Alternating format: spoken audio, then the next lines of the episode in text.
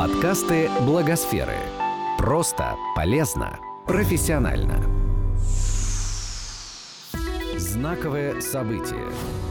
В российских регионах есть много хороших практик в сфере поддержки некоммерческих организаций.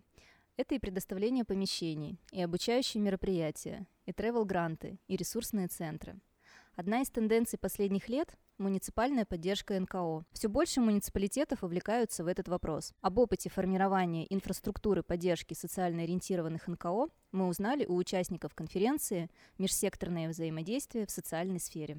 Яков Самохвалов, исполняющий обязанности генерального директора Фонда гражданских инициатив Югры. Мы избрали для себя модель сервисной системы для гражданского общества.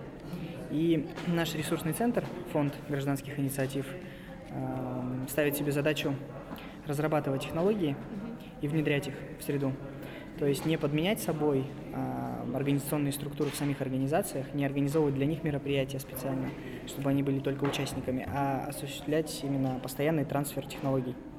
Поэтому вот с этой точки зрения нам все было интересно, все, что было представлено на секции, а, весь опыт, э, очень интересный опыт в части имущественной поддержки представил город Москва. А, он на самом деле прорывной. А, нам интересно посмотреть э, нормативные обоснования, каким образом удалось это сделать. Хочется подождать несколько лет, когда пройдут этапы, в общем-то, предоставления самой поддержки, оценка эффективности, какие-то проверки там и так далее, для того, чтобы упаковать, э, упаковать эту технологию в конкретный кейс, который можно было бы использовать и транслировать везде в том числе в муниципальных образованиях.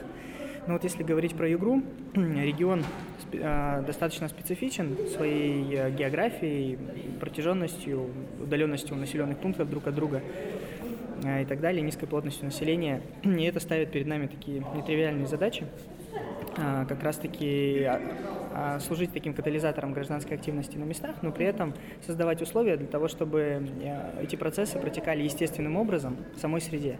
Да, еще раз подчеркиваю, а, чем грешат некоторые наши коллеги, за которыми, конечно же, внимательно тоже смотрим, наблюдаем, а, происходит некоторая такая подмена. Мы вам сейчас все расскажем, мы приедем к вам, все, для вас сделаем.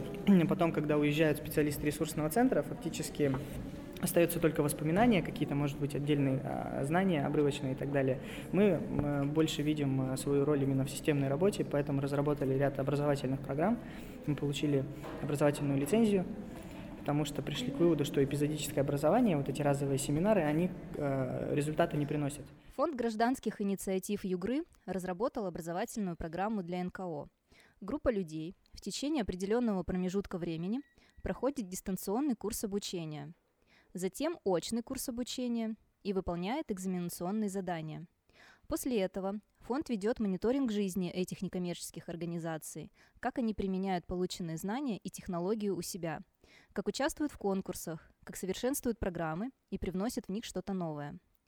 Некоммерческим организациям не хватает знаний в области маркетинга, позиционирования, продвижения среди своей целевой аудитории. Поэтому в фонде решили создать продюсерский центр. У нас родилась идея создания продюсерского центра социальных проектов, э, где бы сошлись компетенции в сфере маркетинга, брендинга, продвижения э, среди целевой аудитории именно этого проекта, куда могли бы заходить э, лидеры сообществ, лидеры некоммерческих организаций, лидеры проектных групп, даже если они не зарегистрированы как юридические лица. Среди них, естественно, необходимо будет э, провести отбор, потому что нужно продвигать хороший продукт. Безусловно, все наши услуги э, субсидируются государством. Это такая политика руководства региона по развитию гражданской инициативы, и для некоммерческих организаций все услуги фонда бесплатны. Вот, поэтому, с одной стороны, мы учим э, упаковывать идеи в проекты, в проекты привлекать ресурсы, реализовывать успешно этот проект, а потом еще и продвигать э, вот этот успешный опыт посредством инструментов маркетинга. То есть мы будем помогать красиво это делать. Если презентация, то она красивая, да, без в общем, таких... Да, и так далее, и так далее. Если это видеоролик, то он сделан очень качественно. Если это выступление, то, соответственно, спичрайтер помогает готовиться. В Камчатском крае тоже проводят образовательные мероприятия для НКО. Но там сотрудникам некоммерческих организаций, прошедших обучение, выдают свидетельство государственного образца. Артеменко Светлана Ивановна, начальник отдела по работе с общественными, религиозными объединениями и некоммерческими организациями Агентства по внутренней политике Камчатского края. На самом деле все, что мы услышали сегодня на этой площадке по развитию инфраструктуры, у нас в Камчатском крае делается и уже не один год, то, о чем говорилось тоже на этой площадке, и эм, это и тренинги, и мастер-классы, и э, какие-то обучения технологиям проведения благотворительных и добровольческих организаций. Но э, мало у кого я видела и слышала, э, кто проводит ну так скажем, официальное обучение работников и добровольцев некоммерческих организаций на базе, например, вуза какого-то или какого-то другого учреждения образования с выдачей удостоверений государственного образца. Вот мы в Камчатском крае уже э, раз в два года мы проводим регулярно такие, такое обучение. Это называется у нас обучение по программе дополнительного профессионального образования для работников и добровольцев НКО.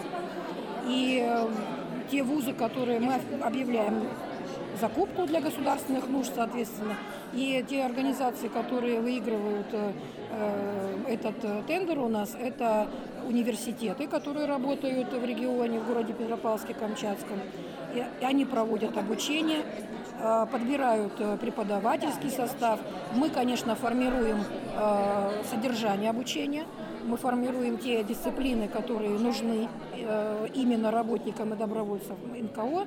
И в рамках своих действующих программ дополнительного образования эти вузы справляются с задачей. И порядка 20-25 человек, но э, ограничение такое связано с э, объемом средств, которые у нас на это мероприятие возможно выделить, э, мы это делаем. И за прошедший период, вот, начиная с 2013 года, у нас уже около 100 человек получили удостоверение государственного образца о повышении квалификации по данным программам. И далее так и будет у нас продолжаться эта программа. Раз в два года э, будет организовано такое обучение. И мы этих людей потом можем привлекать в качестве экспертов по различным вопросам деятельности организации некоммерческого сектора, потому что они прошли специальное обучение. Муниципальным образованием нужны ресурсные центры, подчеркивает Михаил Комиссаров, руководитель ресурсного центра поддержки и развития социально ориентированных некоммерческих организаций Челябинской области. А если мы говорим о развитии муниципалитетов, о поддержке на муниципальном уровне, ресурсный центр – это некий движитель. То есть это те люди, которые подстегивают органы исполнительной власти, бюджетные учреждения, сами НКО какой-то активности. И вот этот процесс подстегивания не может происходить виртуально. Регион большой с точки зрения территории. Они просто необходимы, потому что не доехать, не приехать. Онлайн истории недостаточно. Но у нас сейчас уровень развития некоммерческого сектора на фоне уровня развития в стране, ну, может быть, он уже, конечно, не подростковый, но если мы возьмем поставщиков социальных услуг, количество НКО, то мы до сих пор должны их растить вот с этого, с подросткового уровня, и этим нужно заниматься на местах.